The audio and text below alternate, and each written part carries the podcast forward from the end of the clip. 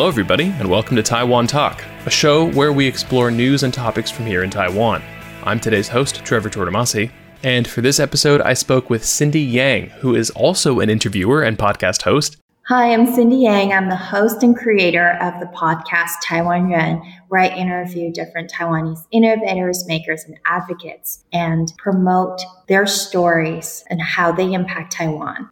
Cindy's podcast, Taiwan Ren, has leapt into the spotlight in Taiwan in just under the course of a year, and I was excited to learn from her wisdom in searching for more meaning in the Taiwanese experience. Cindy is currently working between Taiwan and the US, so we chatted via video call. That also means that because of time zones, I had to wake up at 6 a.m., but it was worth it. To start off, I asked Cindy about her show Taiwan Ren and how it came to be. The earliest episode of your podcast was posted in October of 2020, which seems to suggest that your podcast was forged in the fires of the pandemic. Uh, I'm so glad you started it, but more importantly, what inspired you to start it?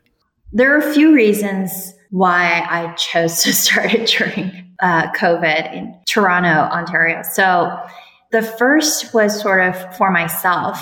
I was going through a depression at the time called community loneliness. Um, being a super extrovert, kind of lost, you know, the sense of social belonging very quickly. And I also at the time saw all of these world events happening. So the Hong Kong protests, Black Lives Matter. And I started to think, what can I do for my own community? To be honest, I never really strongly identified with the Taiwanese side of my identity. So I, I just wanted to do more and learn more about my own culture. Uh, my initial instinct was to start a blog and I, I wrote a few articles um, where I sort of try to highlight or feature different Taiwanese initiatives or companies I thought was interesting. My friend Rachel said that um, very wisely, nobody reads anymore. And she, yeah, it's all good. It's a bit harsh. So, mm-hmm. She pushed me to start a podcast, which I'm really glad she did. Um, so that's kind of how I got started on these sort of interviews. Uh, Taiwanese people and what kind of initiatives they're doing. So the, the, second reason I started this as well is being a Taiwanese immigrant, or I guess overseas Taiwanese for most of my life and being of an area where there isn't just a huge Taiwanese population, and that's Toronto, Canada. I really didn't hear much of what was going on. I didn't really know many people who were, you know, Taiwanese. So that was another reason why I wanted to look for these kinds of stories to bring more positivity and um, inspiration forward for people like me. The bio on your website says you were born in Taiwan and moved to Toronto when you were younger. Yeah. Uh, what did you take with you when you first moved to Toronto? It's funny you ask that because I don't remember. I, mean, I was very young, but I'm gonna say we, you know, some Feng Li Su nope. um, but yeah, we, we mostly just, I think, brought clothes, you know, just a few suitcases. Um, and to be honest, um, maybe like most immigrants, right? It's a new chapter. So we were mostly looking forward um, and trying to just adjust to our new life and new environment. So we didn't even look back, you know, until a few years in to that immigration experience. And I do remember um, because my grandfather passed away and it prompted a visit back to Taiwan.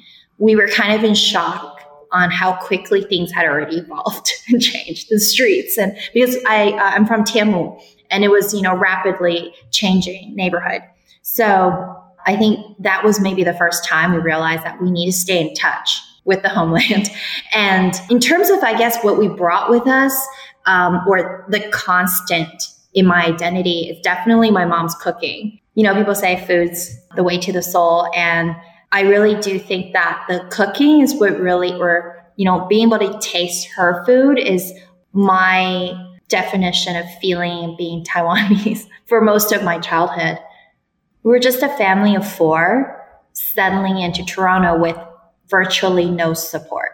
So we were sort of just uh, figuring out our way into how do we integrate and for me, I was, you know, trying to learn English and find a community on the playground. Um, at the time, most of the Chinese immigrants were from Hong Kong, and I didn't speak Cantonese. So I was kind of rejected from my fellow Asians. And so I had to sort of find my own footing. Wow. So yeah, you didn't you you came over to Toronto when you still couldn't speak English. Mm-hmm. But that's that's amazing that everything has come so far. What has changed for you since you moved to Taiwan? I did try to move to Taiwan earlier this year to start sort of a new chapter of my life because I, I went through some personal things. So I quit my job. And part of it was because of Taiwan but another huge part, it was just a place for me to start over. I will say it was a little naive of me. It was a lot harder to adjust than I thought because coming out of COVID, I was still working on my mental health as well. And going to a completely new environment, even though, you know, technically it's my home, it was difficult. So right now I'm actually trying to balance a hybrid lifestyle where I, I'm based out of LA, but I can still live or, you know, go to Taiwan for a couple months in the year and keep producing content on the ground with others. Maybe because of quarantine, but I did most of my first podcast episodes virtually until last year when I, you know, made a trip out to Taiwan. I started doing the interviews in person and, you know, it's a night and day difference. We are now also um, covering video footage or we're, you know, trying to incorporate other elements into the story as well. So I do find that having the visual aspect, it just really helps complement the podcast, the audio. Yeah, I think ideally, if you can give people a choice, then people will like to have the choice, even though it is a lot of work yeah. to edit both video and and sound.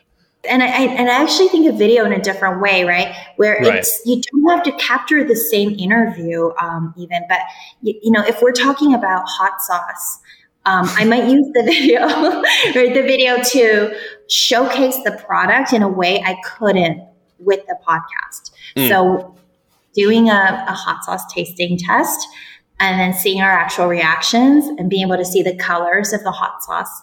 Um, yeah, that kind of stuff I love. wow, watch out. First we feast hot ones. Cindy's chomping at the bit. I don't know. By the way, that is one I've mentioned watching a bunch of different interview shows and listening to interviews. Mm-hmm. That is one of the best ones out there. I'm like Sean Evans is my hero.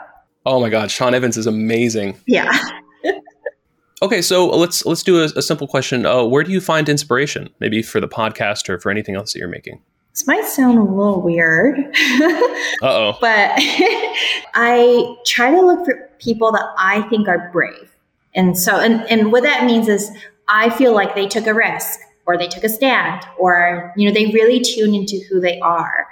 And sometimes that manifests into entrepreneurship or they wrote a book about their journey or you know, they started a movement. And I'm not saying some, you know, they all have to do something that significant, but it's just I could see their courage in, you know, standing up for some sort of value or belief. And um, I really like highlighting, featuring those stories.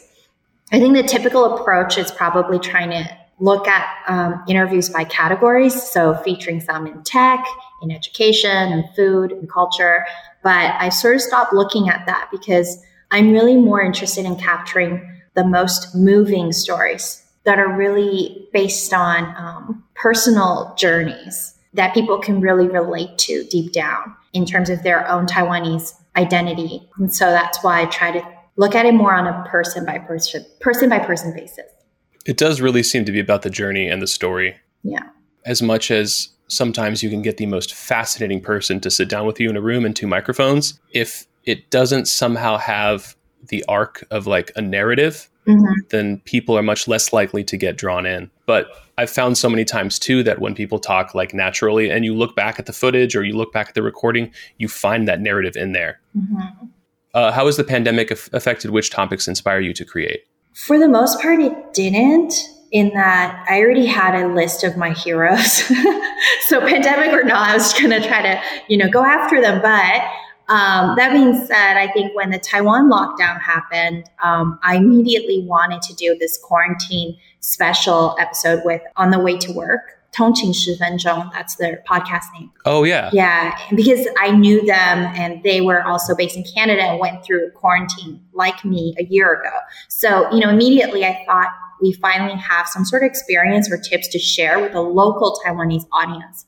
Um, but in terms of, I guess, the larger uh, pandemic impact on our mental health, that's something that I've been wanting to do more, raising awareness for mental health in the Asian community. I have gone into this topic a few times um, in Taiwan, and I think that people are just sort of recognizing this now as a topic of importance. And the field seems to be new in terms of the support around it. So, you know, in the US App Store, there are already many, many apps, therapy apps. And I don't know how many of those exist in Taiwan. But I think that the newer generation of local Taiwanese, they're they're opening up to this concept and they're taking better care of themselves and they're just more aware in general. Working on your mental health, what do you think has helped you along this path? so much. um, I really didn't take care of myself in that way until last year. And then it all came to a head. And that's where, you know, eventually led me to wanting to start a new chapter. But I think the two biggest takeaways the first one, I was naive to actually think that by moving to Taiwan, I healed myself. Not true. so, um, you know, I still have ups and downs. I still get panic attacks it's a muscle you um, build and then you continue to heal time and time again through your life as other things will break you down but you know you you're better able to deal with situations as you grow that muscle and the second takeaway i think is just by talking about it it improves your mental health because i think a lot of asian americans tend to suppress their feelings at least that's kind of how i grew up in my household you know, it's to use logic over emotion or if it's not a big deal, don't make it a big deal. These are sort of the things taught to me. So I end up suppressing a lot of smaller emotions, everyday emotions, but I realize it's better to just feel and to talk about it openly because it's normal. And that's a part of normalizing it as well. Do you feel like you're kind of coming out of that shell? Do you think it's a long process or do you think you've you've made some huge leaps already? Well, I mean, when I first realized I was depressed last year, I started telling people at work, and I was surprised to learn that everybody else at work was also depressed. but nobody is that a millennial thing or okay? yeah. So, um, you know, if you just look at Instagram or whatnot, you would think everyone was still having a blast, and so I think that was the first realization of, oh, okay, you're not alone in this experience. And then you asked if I got good at talking about my emotions. Not really, but I mean, maybe that's not the point. That's okay. Um, has interviewing people helped with that? Interviewing people has sort of opened me up to a different skill set um, that COVID's been teaching me as well. And that is just to be okay if the outcome is not what I expect. because you can edit it. um, yeah. yeah just uh, because you know before you interview someone you kind of picture what the conversation will be and what kind of amazing i guess sound bites you'll get but sometimes they just they don't want to share that or they want to you know take it in a different direction and instead of resisting people or having my own agenda in my head i've learned to just kind of go with the flow like you said having a natural conversation is now more important to me than hitting certain points in the interview which episode of your podcast, Taiwan Ren, was the hardest to make? The first one. It's so bad. Okay. oh, I'm so embarrassed. I mean, um, okay, first of all, I had no idea what I was doing. First time making content ever, unless you count my fan site for 90 degrees when I was 12. That's like something else. But um, no, I do. I don't make content. I'm not. I'm not in entertainment. Um, the first episode was with Mandy Lee. Um, she's a home cook with a book. She's a Oh, that has such a ring to it. Influencer. Home cook with a book. yeah, home cook with a book because she's an influencer chef. And um, I think it was just the perfect storm in that Mandy had a really strong personality. I had no idea what I was doing. We had a lot of technical difficulties. So I forgot to even start with an intro first of all. And then she sort of led me through the whole conversation. And at the end of it, I realized Um, oh, I didn't ask my question. but, you realized she was interviewing yeah, you. kind of, you know, did her thing. My biggest learning was not even, okay, how do I interview better? It was being okay with that's what I got out of it. Um, I could have asked her to re record. I didn't. Um, I just did my best to edit that into a somewhat of a story and I still launched it. I just decided to ship it. And the reason for that was to train myself to be okay that there's some imperfect thing out there that I made.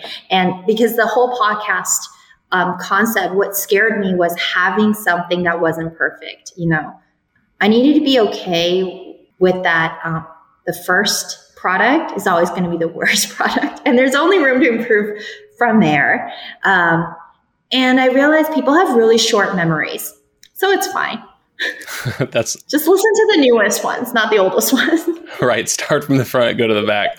Uh, I, I, uh, I, that resonates with me so much because I'm on the verge of starting a, a, a different project as well, and trying to make the first episode perfect is so difficult. It's a, it's a losing mm-hmm. battle if you try and fight it. Just putting it out there. Yeah. Yeah. Like you said, people have short memories, and we all think about ourselves a lot more than we think other people do. Exactly. So I've noticed that some of your earlier interviews that you mentioned are seem to be shorter and your interviews are getting longer, which is great, more content for us.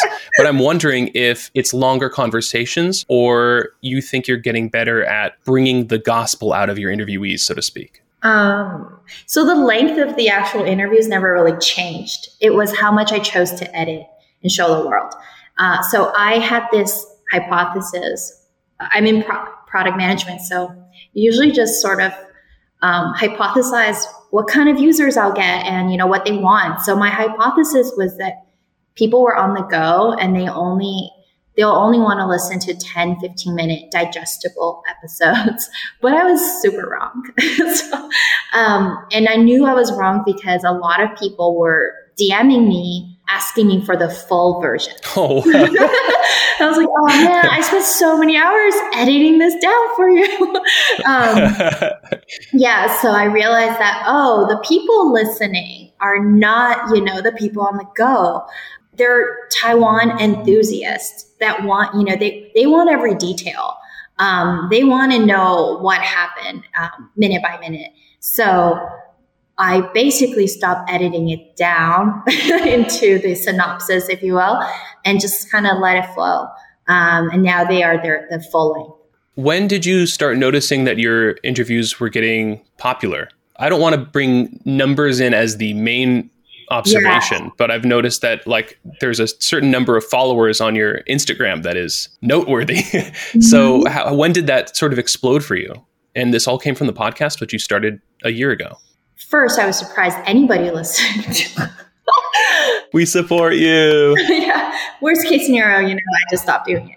So that was great in itself. And maybe around um, end of December, Christmas, um, the numbers started jumping up more and uh, people were sharing some of these stories. And, you know, that's always great motivation for me to keep going as well. Um, so kind of the holiday break was the first time, it started growing faster. I did have some people, I don't want to say recognize me, but I, when I was in Taiwan, I met some people who actually listened to the podcast in the wild as well. And that made me really happy. wow. Okay. That's amazing. And that was all in, that was all in like your first month or so back or? Uh, in March. Yeah. Wow. That's awesome. I'm really not famous by any means, but it felt good. No, yeah, yeah. I mean, it's we, we don't want to get like you know full of ourselves, but at the same time, you gotta you gotta hold on to those moments when you find them. You know, those are those are amazing, and talk, especially talking about like mental health to get the the validation to know that you're doing something that people are enjoying. Mm-hmm. You're creating something that is making other people happier or helping them in some way. Mm-hmm. Um, if that's not the cure for for lower mental health, then I I don't know what is. I've definitely had a lot of anxiety in the past. Mm-hmm. Um, I found, and again, this is just my personal journey, but I found that my cure for anxiety is I get I get anxious about things that I haven't done yet, or things that I know I want to do, or things I know I can do. Mhm. And my cure has literally just been to go and do those things. Yeah. Or at least try. And even if I fail, at least I know I tried. And then there's no more anxiety about it because I know that I, I did the thing. So part of that was um I think like starting a podcast or starting a YouTube channel and all these things that are goofy that don't need to succeed. But at the same time, if I never started one or I never made something, then I would have kept that anxiety as a as a unused potential sort of thing. Mhm. And I, I went on a long uh, rant there, but No, no worries. I, I, I just want to add a little to that, which is an important part of what you just said, is because you're recognizing that you're doing it for yourself. And then that's really why the, I guess, external validation or perception of success doesn't really matter because you did it for yourself. Yeah, absolutely. Um, so I guess after this sort of journey of making this podcast and so many episodes, and you feel like you're getting better and better, or at least more efficient, um, which one would you share with everyone now if you could share only one? The answer might surprise people because they would probably Doctors hate her.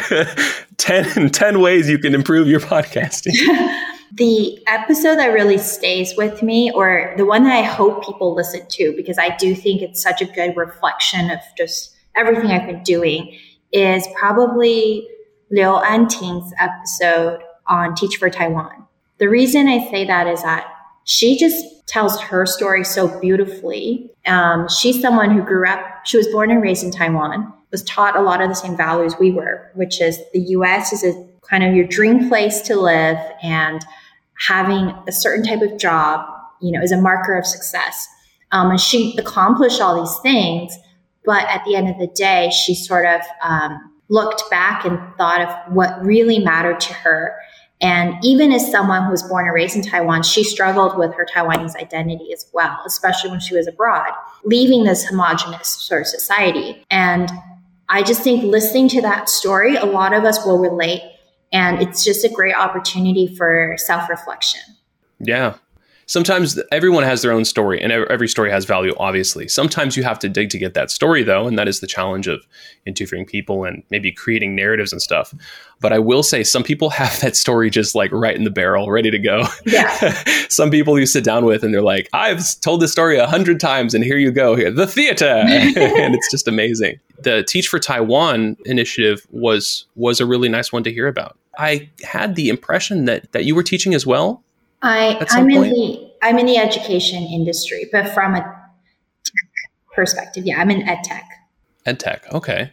Can you talk a little bit about what you do outside of the podcast? hmm Well, I'm currently unemployed as okay. I'm trying to figure I'm trying to figure out, you know, the new chapter and such. But I have worked for many years in um, kids apps specifically, so helping to build uh, as a product manager and then later in growth. I would say high quality play experiences for kids two to five. That's my main focus. And the reason I focus on early childhood education is you just get to impact a child for the, the rest of their lives, you know, by putting them on a certain trajectory and exposing them to certain things early on. They're better set up for success later. So, yeah, that's why I'm really into education. and the tech aspect is so cool because we're in this day and age where everybody has access to a smartphone, um, an internet connection, and it's just a great equalizer now. What kind of uh, apps and, and games for, for kids? So the last company I was at is called Sago Mini, and we created open-ended play experiences. So think of your Fisher Price play set, but digitized, if you will. Uh huh. and we also taught C- Cow Go Moo. uh, no, much more open-ended than that. So you'll have, you know, a few cows or pigs, and then you could do whatever. Cow say whatever you want. Exactly, because it's really about, um, yeah, and the cow can eat apples or they can swim, whatever the kid wants to create in their world. And I really do believe that, you know, storytelling or also just creative thinking, rather, that's the kind of skill um, a, a modern kid needs now more than ABCs and one, two, threes. Okay, wow, that's amazing. What's next for Taiwan Ren, and uh, what kind of stories do you want to see from see more or hear more from Taiwan? So I alluded to this, but you know, we're adding the visual aspect, right, to our stories. But um, on top of that, I, I really want to start partnering with some groups to create more mini series so we could dive deeper on different themes or um, different geographical areas because I do recognize the blind spot of Taiwan. And obviously, it's you know English only right now, so you're already filtering out a lot of stories you know that are being told. So right now they're English speaking, and most of the uh, interviewees are based in Taipei or in the U.S. And so I really do want to get more stories from Tai Taidong to Kaohsiung, and also um, explore themes like agriculture. You know, just really rich, deep cultural or historical aspects of Taiwan that um, maybe pe- people are sort of overlooking right now or um, aren't just being shared to the newer generation. Do you think you'll have episodes in Chinese as well in the future? Yeah, 100%. And that's where I think the, the video component will really help because then we can still do subtitles and it'll still be accessible to everybody. Okay, yes, that's awesome. Subtitles though, oof. I'm typing subtitles. Have you done subtitles before? Uh, only briefly, just for you know three minute uh, footage kind of work. But oh okay, gosh, yeah, yeah. oof. It's not difficult at all, but it's just so time consuming. Mm-hmm. Bless the subtitlers. I used to have this dream of making like a bilingual podcast, but then I realized the inherent flaw there is that it just no, you have the list like you you cut your audience in, in into pieces. Um, but would you ever do like an alternate like side like side podcast where you're like, oh, I have an interview in Chinese today, I'll upload it to this one. Yeah, I do think maybe a whole season that is just Mandarin. So That's on the same podcast though, you would do it in the same, same the same feed. Yeah. Okay, that's awesome. I'll listen to that. Mm-hmm. Now, for each interview, I normally save one question for last. I ask if there's anything my guest would like to say to the people of Taiwan. But I feel like the Taiwan Ren podcast has already done that so well. So when I realized Cindy also had a question she saved for each of her interviews, I decided to ask her that question instead. The question was Is there a Taiwanese spirit? Um, yeah, so this might be a corny question that I was asking earlier in my interviews. But that was sort of my theory or thesis, if you will, which, uh, uh, you know, behind the whole podcast, which was just to find, I wanted to find the Taiwanese spirit through the people I was interviewing because I, you know, only knew my family members for the most part. And I could feel that being Taiwanese was different, but I couldn't pinpoint what it was. And also, just my family wasn't a great sample size. So, you know, talking to more other people who've had different life experiences, just trying to get their point of view is so helpful.